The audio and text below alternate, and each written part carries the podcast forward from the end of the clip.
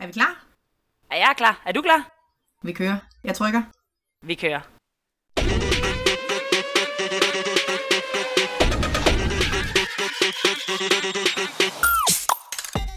Hej kære lytter. Velkommen på linjen. Det er skønne at have dig med endnu en gang. Ej. Så kom de også med på musikjinglen, Pernille. Det var dejligt. Så er vi fra start. Ikke så meget fis. Vi kører. Vi kører. Nogen vil sige, at vi bare kunne slukke. Vi er lige startet. Og starte forfra. Det vil være ærgerligt, synes jeg. Oh, velkommen til. Nu er vi her, og øh, vi har haft en skøn efterårsferie. Håber, at måske du har haft lidt ferie derude også, og er, er klar igen. Om ikke andet, så skal vi øh, give dig et dejligt lille input i den her episode. Sidst vi øh, talte sammen, der havde vi jo fokus på det her kære arbejdsliv, og øh, politikere sagde arbejde, arbejde, arbejde. Mere, mere, mere, mere, mere. Og vi var, øh, da jeg genlydede, men jeg vil sige, jeg var i det røde felt. Jeg var rasende nogle gange, fordi jeg bare sådan blev frustreret over, altså hvor svært kan det være med alt det, vi ved. Og jeg ved ikke, om jeg, jeg er nok kommet lidt ned på jorden, men ikke meget. Og der, skal, der er kort vej derhen. du, du sagde, du er, du er lidt sur. Du sagde, du er lidt sur. Sådan i det sådan mere engageret. Kan vi bruge ordet engageret? skal vi lige omskrive den fortælling.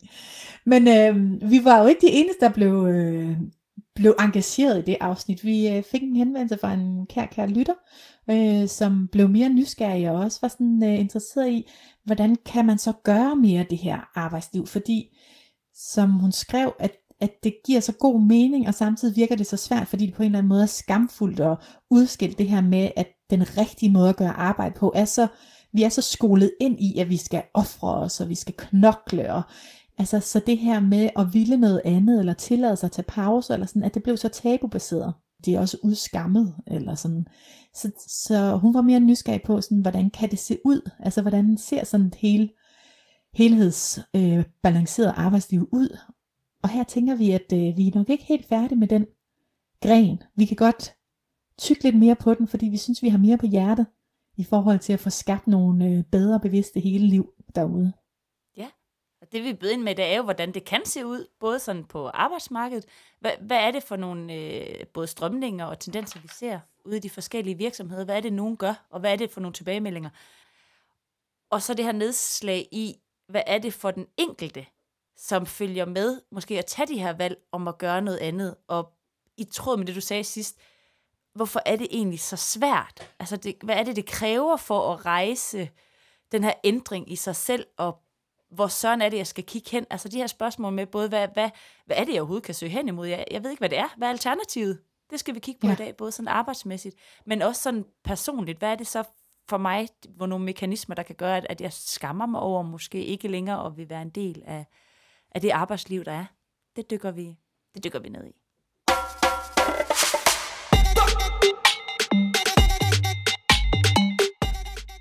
Og med det håb, tænker jeg også, at kunne øh, måske være lidt rollemodeller, eller i hvert fald være med til at etablere en anden fortælling, en mere nuanceret fortælling, end den, som er aller tydeligst derude på det kære arbejdsmarked. Det betyder ikke, at hvis man trives i det, man er i, og har det godt, og øh, er glad, og, og ens system trives med det, man er i, så er det jo ikke sådan vores formål, at folk skal gøre noget andet. Vores øh, drøm og håb er jo, at folk skal leve bevidste, og ikke blot fordi, at det er sådan her, man siger, man gør arbejdsliv. Så når vi kommer med input, så er det altid sådan en, en vigtig disclaimer for os, at øh, der er ikke nogen, der skal ændre noget, der ikke har behov for at ændre noget. Men øh, hvis man lige pludselig får øjnene op for noget, eller kan mærke noget, tale til en fra et andet sted af, så kunne vi godt tænke os, at det blev nemmere at tage nogle andre valg, øh, end de valg, som er så øh, tydelige og lige fremme, og som heldigvis også er gode for rigtig mange, men hvor der også er nogen, der slår sig, fordi det ikke føles rigtigt. Vi er jo nogle gange lidt, altså, vi vil gerne rumme alle, og vi vil gerne have ligesom et løsning til alle, og alle skal, skal kunne genkende sig i alt. Og det ved vi godt ikke er tilfældet. Altså vi ved godt, der er noget, der tapper mere ind hos dig, Nana, hos mig, hos den enkelte lytter. Altså der er nogle temaer, som er mere relevante end andre lige på nuværende tidspunkt.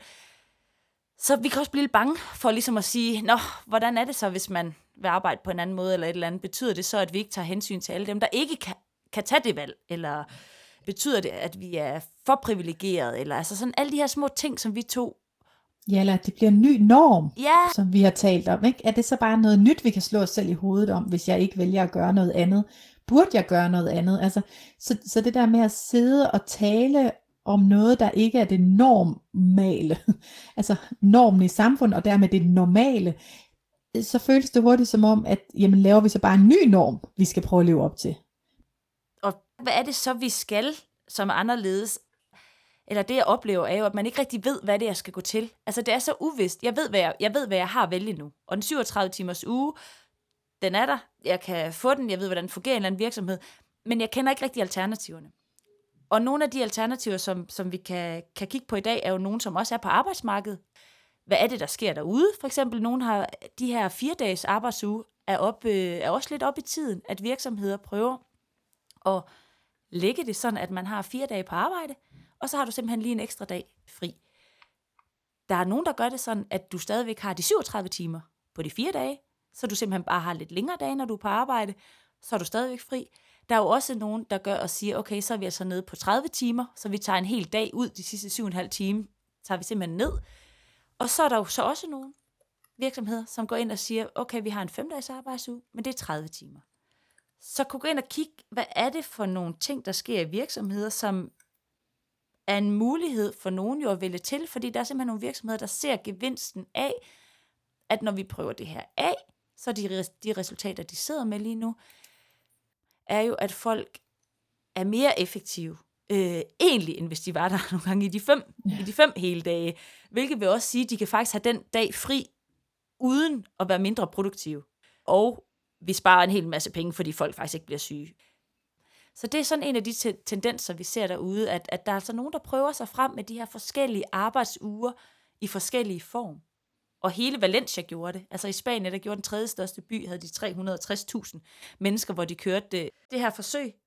Og, og i Valencia, der var så fra 10. april til 7. maj, det man gjorde der, det var staten, der valgte at sige det. Så det vil sige, at i Danmark er det jo tit hver enkelt arbejdsplads, som vælger det her, det er ikke oppefra. Der sagde staten i Valencia her, eller kommunen i Valencia, der kan jeg lige stå gyldig for, jeg ved sgu ikke, om det er en kommune i Valencia. Valencia, 360.000 personer, valgte de at sige, i den her periode, der kører vi lige fire dage. Så I har simpelthen mandag til torsdag, nej, undskyld, tirsdag til fredag, for alle mandage var fri.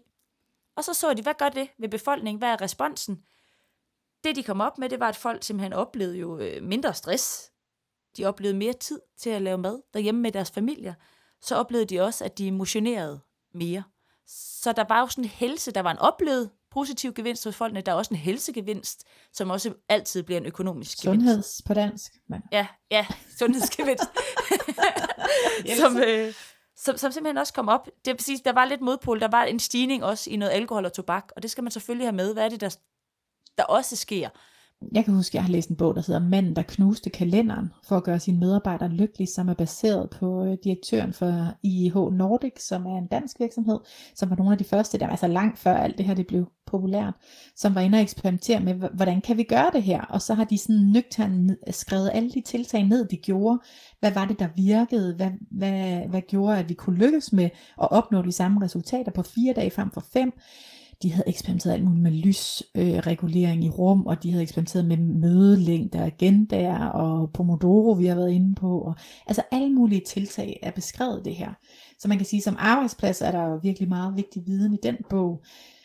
Men for den enkelte medarbejder må man jo sige, at at det er jo virkelig et attraktivt, som mange søger hen til. Altså så på den måde bliver de arbejdspladser også ofte attraktive at, at søge hen til, fordi der ligesom er det her fokus på, at, at det tilbyder vi altså fire dage, men med fuld løn for fem dage, kan man sige, fordi at forventningen er, at vi når det samme og opnår de samme ting.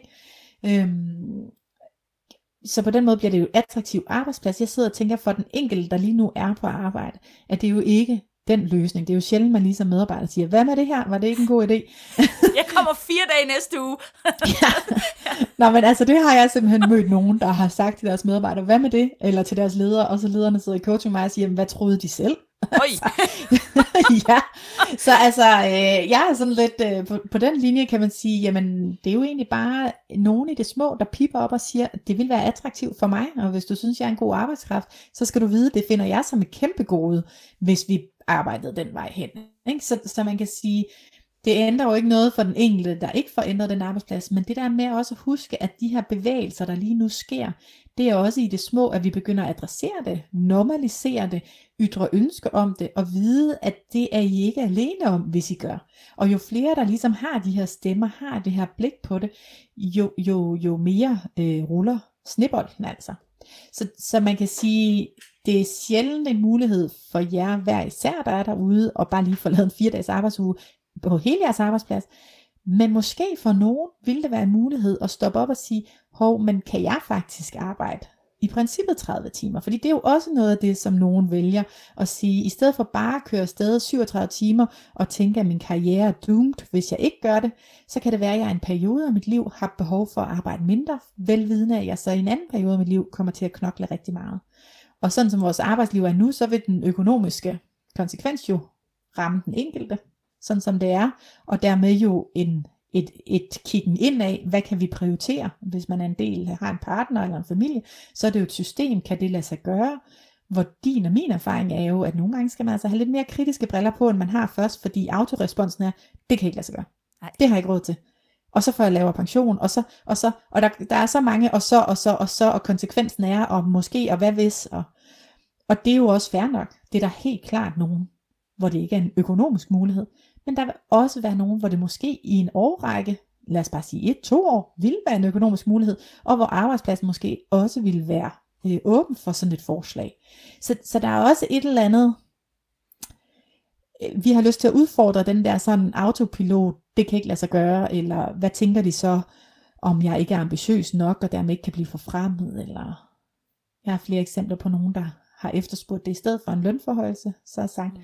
kan vi prøve at eksperimentere med, om jeg kan tage en halv dag eller en hel dag mindre, og så ikke få lønforhøjelse, og så se, hvordan det lige går i et halvt år, så kan vi evaluere, om, om det er den vej, vi går. Eller, altså, der er mange måske greb, i hvert fald flere, end man lige øh, kan ske og, og have som muligt på nethinden. 100% den der lønforhøjelse også, hvor jeg har mødt den. Øhm, med kvinder. En ting er jo, hvis man netop skal ud i nyt arbejde, så kan det være jo en del af kontraktforhandling, at man allerede der har fået øje for hos sig selv. Der er mere end kroner og øre at forhandle om, når man sidder og skal lave kontraktforhandling. Og have det med på papiret, og netop sige, okay, det kan være også med autonomien. Jeg vil gerne have en fleksibilitet i, hvornår jeg udfører min arbejdsopgave, hvordan er der et kernetidspunkt, jeg skal være på kontoret, men er der så noget, jeg kan flekse øhm, i forhold til, hvordan er det tillidsbaseret, kan jeg, kan jeg gøre noget hjemmefra? En gang imellem, mm. eller er det en fast arbejdsuge, eller hvordan fungerer det her, men, men som en simpelthen del af den her kontrakt, at de ofte bliver udvidet, eller bliver skrevet ind i kontrakten. Eller ret til en uges ekstra ferie om året, man selv kan fordele ud en ja. dag her, en dag der, eller, altså der, der er flere sådan, hvor man upfront faktisk kan gøre noget. Der er nemlig en del, hvor, hvor der er mere rygge på, at man tænker det her forhandling, end at det er kroner og øre, og øve sig at tænke, tænke ind i det, og så også siger du også, hvis det er den årlige lønforhandling, at, at ikke lidt væk fra kun at tænke kroner og øre, hvis, hvis du ønsker netop selvfølgelig noget andet end kroner og øre med det her fleksibilitet. Og så kan det godt komme ind andre veje, end at det behøver at sige, okay, så er det lige med økonomisk nedgang, hvis jeg også går ned i tid. Og bare det at afstemme, oplever vi jo for mange kvinder, at hvis det til en lønssamtale er afstemt, at det er okay, at jeg arbejder mere fleksibelt, eller det er okay, hvis mine børn er syge, at jeg er hjemmefra, så længe jeg laver mine arbejdsopgaver på andre tidspunkter. Altså det at sidde i sådan et rum, og så få afstemt det, og få kigget ens leder i øjnene og sagt, hey, det, det, det har vi her besluttet, og, og det har vi faktisk gjort på bagkant af, at det er vigtigere for mig end måske øh, 2.000 kroner mere i måneden, eller hvad det kan være, at så føles det mere legitimt at gøre. Det kan godt være, at man gjorde det før også, men så gjorde man det med dårlig samvittighed, og så tærede det systemet indenfra. Hvorimod, hvis man sådan upfront føler, at man har været ærlig og sagt, det her det er en værdi for mig, er det noget, du kan imødekomme, og, og der så er blevet negativt, det, det er sgu fair nok fed, øh, det, det gør vi, det, selvfølgelig, det finder vi ud af, så er det mere legitimt at gøre med god samvittighed. Så det er også det der med sådan at begynde at udfordre lidt øh, de værdier, hvor man jo før kun har spillet på mange af de maskuline øh, værdier af, at at performe eller nå mere, eller op, altså en eller anden ydre belønning, eller, altså, så, så er det lige pludselig nogle andre ting, man kan begynde at i talsætte som vigtige for en. Knokle os selv halvt ihjel, og øh, rigtig mange er gået ned med stress. Rigtig mange har i den proces, inden de gik ned med stress, individualiseret, altså taget det ind og sagt, jeg er ikke god nok, jeg er ikke dygtig nok, jeg må knokle mere, jeg må, jeg må lyve og sige, at jeg forbereder mig. Ikke sige, at for, man så gør det om aftenen, så de ikke opdager, at jeg tager længere tid om at sætte mig ind i de ting, øhm, og så overforberede mig, og så siger jeg ikke noget, jamen det tog kun lige en halv time. Ja, løgn, det tog så to og en halv time, for du sad to timer fra 8 til 10 om aftenen, og også gjorde det.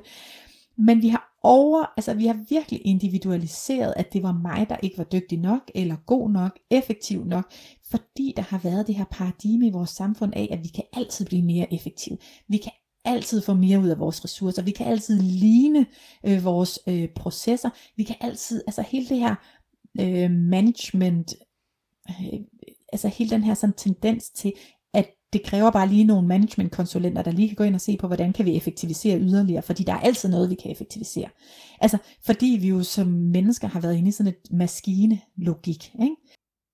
Og, og når man bliver ramt af det, og tænker, jamen det er da også rigtigt, det er et vilkår, vi må producere, så må vi prioritere anderledes, så, må jeg, så er det fordi, jeg ikke er dygtig nok til at prioritere. Så hele den der sådan, øh, hive en energi ud af systemet, og tænke, vi kan gøre meget mere, det er den ene pol, hvor vi virkelig tog det til os til os selv, og den modsatte på blev så efter corona, at folk bare sagde op og sagde, nej, hell no, jeg er ude.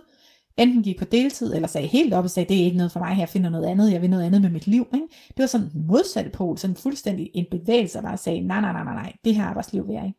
Når jeg faktisk nu oplever, at inden midt imellem de to, er der en insisterende, en lille, lille, lille bitte spire, en insisterende på, vi vil arbejdsliv, men på en anden måde.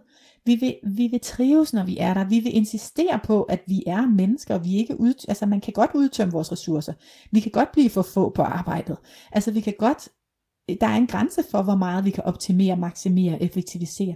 Og det er den bølge, jeg synes er så sindssygt spændende, fordi vi bliver jo nødt til at lykkes med at lave arbejdspladser, hvor folk trives og kommer hjem med energi til deres familie. Altså, det nytter jo ikke noget, at løsningen bliver, at vi skal sige op, eller arbejde 45 timer og få en au pair. Altså, de to modpoler bliver så træt af. Vi bliver nødt til at finde midterstedet et sted. Så hvis vi skal tale ind i, hvad, hvad der er, vi på at sige, hvad er det for nogle strømninger, hvad der er muligheder til, når, når lytteren også skrev, et af, jeg ved ikke, hvad det er for et alternativ, jeg har til det nuværende arbejdsmarked, og så virker det udskilt og lidt skamfuldt at gøre noget andet. Og den følelse af at, at skamme sig, eller i hvert fald ikke føle sig god nok, ikke bidrage nok, den, den har jeg virkelig også mærket selv, når, når det er mit, mit arbejdsliv, er jo, at Pernille anno 2011 lavede en forretning på tre måneder, der boede i København og bankede et café og bageri op. Pernille anno 2023 øh, har brugt tre år på at bygge min virksomhed op nu. Den er ikke færdig. Altså, den er, den er under udvikling, vil jeg nærmest sige. Mm. Og skammen i ikke at kunne sige, Nå, nu er den færdig. Eller også, at det gik hurtigt det, jeg mærker det virkelig på, at jeg ikke føler, at jeg udretter noget. Og begynder at forsvare, at jeg arbejder to-tre dage i ugen, nogle gange fem dage i ugen, nogle gange en dag i ugen. Fordi jeg hele tiden tænker, husk nu alle dem, der ikke kan det, eller øhm, kan vide, om de tror det, fordi jeg ikke kan klare det, eller er jeg så ikke god nok til at være en del af det arbejdsmarked, der er. Hvordan det bare er i mit system. Og hvor, hvordan alt andet bliver usynligt på en eller anden måde. Altså, ja, at... alt det andet, du bidrager med, som ikke blot er arbejde. Altså, fordi det er jo et valg. Det er jo et tilvalg af et system. Det, det er 100% et tilvalg, og jeg tror, det er derfor, det er så vigtigt for mig, det er den tydelighed, og men også lytteren spurgte, hvad er der alternativer? Der er virkelig mange. Og, og jeg tror også, at det skal være under udvikling. For jeg er ikke sikker på, at når vi bare bytter og tænker, Nå, så er det rigtigt for mig at gå ned i tid, eller det er rigtigt for mig med fire dage, eller overhovedet ikke at arbejde en periode. Altså, det er meget svært at vide, om men vi prøver det, og så finde ud af, hvad er det, der fungerer i det. Hov, det her fungerer altså ikke så godt. Der justerer jeg. Men at ture og gøre noget andet, og så blive klar over, hvorfor er det, jeg gør det. For det er jo den, der rammer mig, som jeg tror, kvinder derude nu kan mærke, der er noget, der ikke stemmer. Der er noget, jeg ikke vil være med til. Jeg ved ikke, hvad jeg så skal. Og det fællesskab, man melder sig ind i, er ikke så stort. Det er ikke så etableret. Man har ikke lige nogen rollemodeller eller sådan noget. Man kan bare hurtigt blive i tvivl. Og mit feministiske hjerte øh, øh, slår også øh, dobbelt så hurtigt, fordi der er jo så lidt sprog for det, så, så det bliver også meget den enkeltes valg, selvom at det er for familiens skyld. Altså du og jeg har jo fået vores PCK af flere omgange, når folk siger, at det er ikke noget, kvinder har lyst til, et topjob. Ja. Og det passer jo ikke. altså, det er jo sådan, det er jo ikke nødvendigvis sandheden, men nej, under de præmisser, som det lige nu er, og de afsavn, som mange skal gøre, og den måde, vi gør topjobs på, nej, så er der ikke mange kvinder, der vælger det til, fordi de bliver nødt til at vælge noget andet øh, fra, så fordi det er de præmisser. Hvis man skal arbejde 65-70 timer for at sidde i en topstilling, og det er måske lavt sat endda, øh, Øh, øh, så nej, så er der ikke nogen lige nu, der har sikret alt det andet, som også er vigtigt for rigtig mange kvinder. Og, og derfor kan man sige, når jeg siger mit feministiske hjerte, så er det jo, mm, hvis man vælger at tage en pause eller gøre noget, hvordan kan vi ture og få et sprog, også med ens partner om, at det her er et valg, vi gør. Fordi er det noget, du kunne tænke dig at gøre? Fordi det, det, det, det er ligesom om vores familie har brug for det det hænger ikke sammen sådan her, det hænger ikke sammen med en udmattet, helt udbrændt øh, øh, mor eller far. Så, så hvad gør vi i det her system? Og hvis det er mig, der gør det, hvordan sikrer vi os så, at pensionen for eksempel, hvis vi bliver skilt, at det ikke er den enkelte, der er gået ned på deltid for systemets skyld, der bærer den økonomiske byrde for eksempel. Altså hvordan er det, vi, vi tør og har noget opbakning, forhåbentlig også fra vores samtale til, de snakke bliver vi nødt til at insistere på. Det må ikke længere hvile på kvinden, fordi hun har blik for hvad der er behov for i hele systemet. Det er noget, vi må insistere på, at det, det, det er godt for alle. Altså, og dermed er, er det ikke den enkelte kvindes byrde økonomisk og alle mulige andre måder. Også karrieremæssigt, hvis man står et sted, hvor man faktisk tænker, hvad med hvis det var dig, der lige i en periode gik på deltid, eller spurgte din chef, om det var muligt et halvt år, i stedet for at få en lønforhøjelse. Altså, hvordan får vi mod til at få de her samtaler, få åbnet hinandens blikke, fortalt om, hvad er det, jeg ser og oplever, som lige så legitimt som det, manden og mandens måde at gøre samfund og system på er. De yngre generationer, der er håb forud, jeg siger det bare. men det kan jo ikke hjælpe lytteren her. Men, men der er håb forud for, at det er mere balanceret også, hvad, altså den forståelse. Men det er det altså ikke endnu øh, i de forhold, jeg hører om, og både på arbejdspladser og, og hjemme. Men når vi oplever interessen for det her andet stige, og vi oplever lidt også sådan en rand- og hopsystem, et eller andet, altså, er der, så er der noget inde i os, der netop vokser, blusser op, en frustration, en jeg er lidt færdig med det. Øhm, ja. Det er jo problematisk, hvis alternativet er, at man så melder sig ud alene. Men så ændrer det sig jo heller ikke, kan man sige. Og så kan man få de her, som i, Nå, det er jo også fordi, I ikke vil være med til det, eller kvinder ikke har lyst til at være med. Og så mm. derfor synes jeg, at den der snak om, uanset hvilket valg jeg tager, hvorfor jeg gør det, lidt vigtigt at være klar over, og netop få i tale sat, jeg melder mig ud nu på de her præmisser. Dem er jeg ikke lige med til. Fordi jeg synes, det her det er vigtigt det, der skulle være på et arbejdsmarked, så havde fået mere fleksibilitet. Det vil jeg stadigvæk være med til at skabe. Det er også det, jeg tror, der virker. Og så en til en føler jeg mig mindre værdifuld ved at tage det valg. Du taler både om alt det praktiske med økonomi, med pension.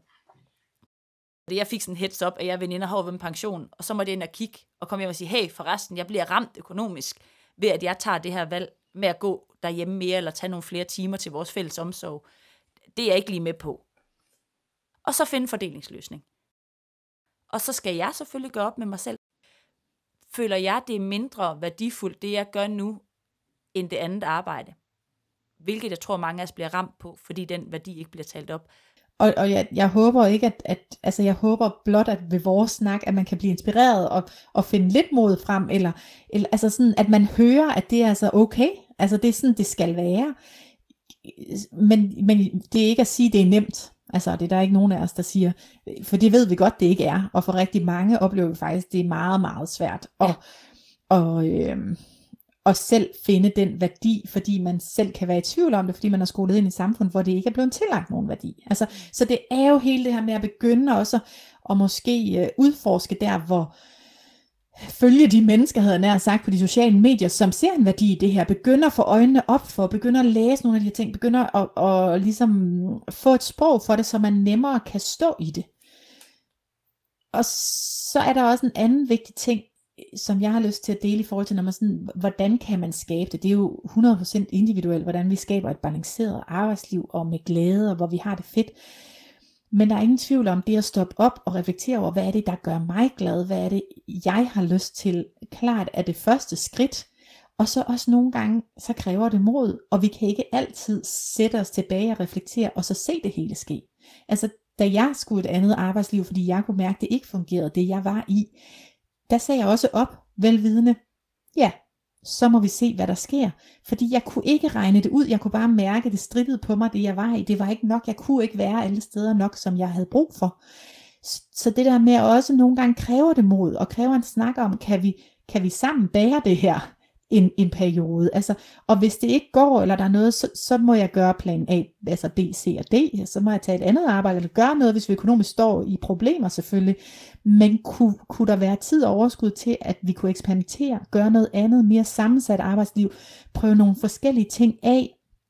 Altså, så, så, så et andet arbejdsliv kan også være nogle gange at finde mod til ikke at vide helt, hvor det lander men følge det, der føles rigtigt, og så gå efter det. Ikke læne sig tilbage og bare tænke, det kommer ned i turban på mig, men blive lidt mere eksperimenterende og ture også at gå lidt mere ud på glat is og prøve nogle, det kan være forskellige stillinger af i forskellige timer, eller en kombination af noget, eller prøve noget deltid samtidig med, at man prøver noget altså lystbetonet, eller ikke ved, om det kan føre til noget, men blot får det startet op.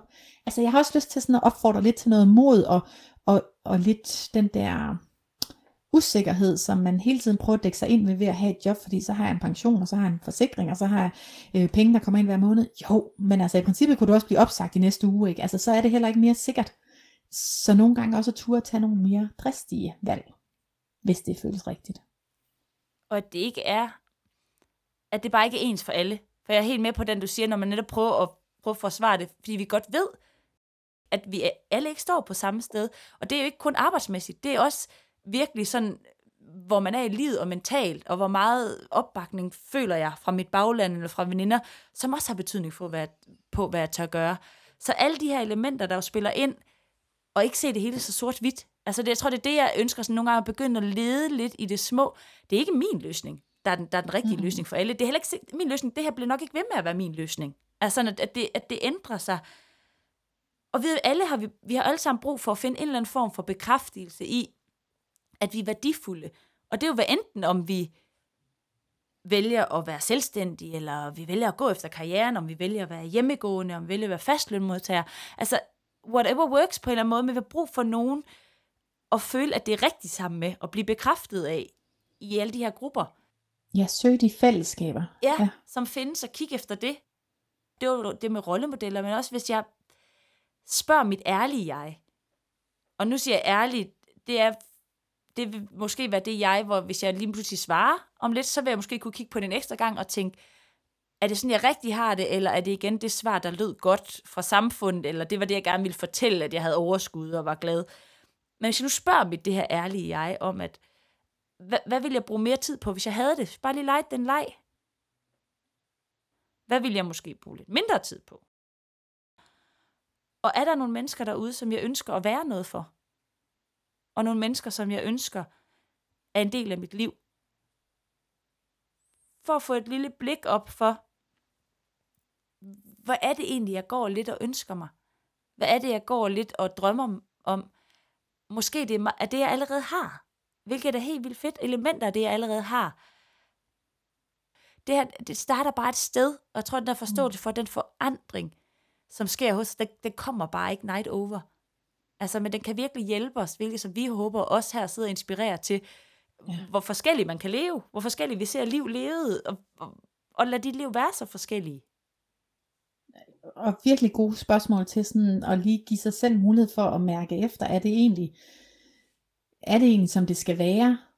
Og som du siger, opmærksomheden på, det behøver ikke ændres ved knips. Altså det kan bare ændres ved at begynde og i tale at det er det små, og så begynder noget at forme sig, noget begynder at træde nye veje, og man begynder automatisk at søge andre steder hen, fordi det er det, man lige nu er optaget af. Så det der med sådan også at turde være lidt i processen, og nørde lidt ned i det, og, og have den tålmodighed omkring, at, at det er et langt liv, vi skal leve, så der er tid nok, men begynd på det. Begynd at forholde jer, hvis der er noget, der ikke er, som det skal være.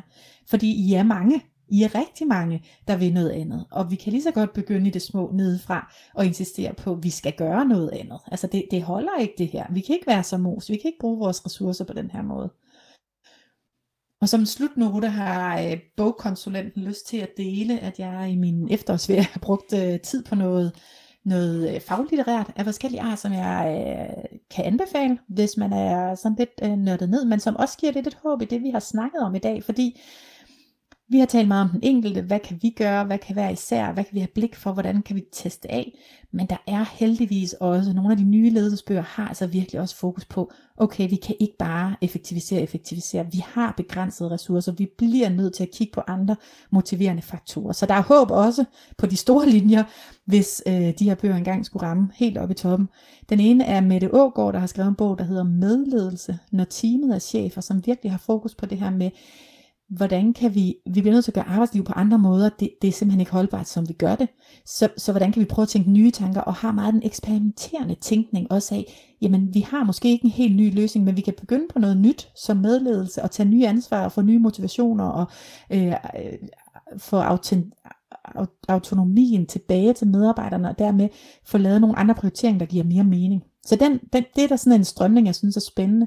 Og så er der en, der hedder øh, Giftig Gæld, og udpint velfærd af Susanne Ekman, som er forsker og som virkelig har været inde og analysere vores arbejdsmarked, og hvordan det hele tiden at effektivisere og ligne og optimere jo bare har udpint vores velfærd, og den er virkelig øh, skræmmende øh, øjenåbner, og som virkelig også gør en rasende i forhold til, at det kan ikke passe, vi må begynde at gøre noget andet. Så der, er altså, der begynder også at være, at der er en del bevægelser, men det er i hvert fald bare fedt, at det også er sådan noget, der kommer ud nu, så det forhåbentlig også bliver en mere udtalt øh, fortælling, øh, også mere strukturelt, og det hele ikke skal hvile kun på den enkelte.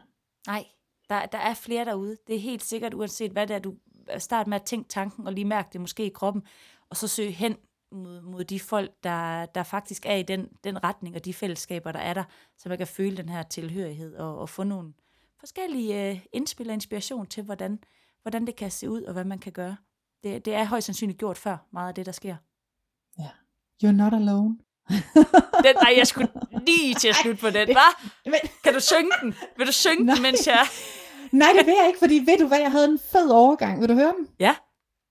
You're not alone, og det er vi ikke, fordi vi har hudlig hud ramt over 10.000 lytninger på vores Lev Kvinde podcast, Pernille. Uh, ja. I efterårsferien sad vi den ene dag og var sådan lidt, oh my god, jeg tror det sker nu, vi skal have et screen dump. tillykke, damen. Åh, oh, tillykke, damen. Og tak til dig derude, fordi du lytter med og med til det her. Ja. Det betyder ret meget, når man sidder og laver noget og ser det derude, og vi oplever de her ringe, jo spreder sig lidt ud og tænker, okay, kan jeg vide, hvis en siger det til en anden, eller en hører det her og begynder at gå og mumre lidt med nogle tanker. Altså det er det, det, der er hele drivstoffet for os jo at formidle. Det er hele drivstoffet, at det kan sætte noget refleksion i gang hos jer, der lytter med, og endelig spred ordet, det gør os glade, og vi ønsker jo så mange lytter med som muligt, og interagerer og føler, at de er en del af vores øh, fællesskab her. Så, så husk på, at at det betyder noget for os, du lytter med, og også at du altid er velkommen til at række ud, eller skrive, eller kommentere. Det gør os kun glade. Ja, Tillykke til dig, Nana. Tillykke til mig. Tillykke til dig, lytter derude. Det er så godt gået. Det er så fedt, det er så fedt. Nå, nu må du sige god dag. Nu siger jeg det. God dag!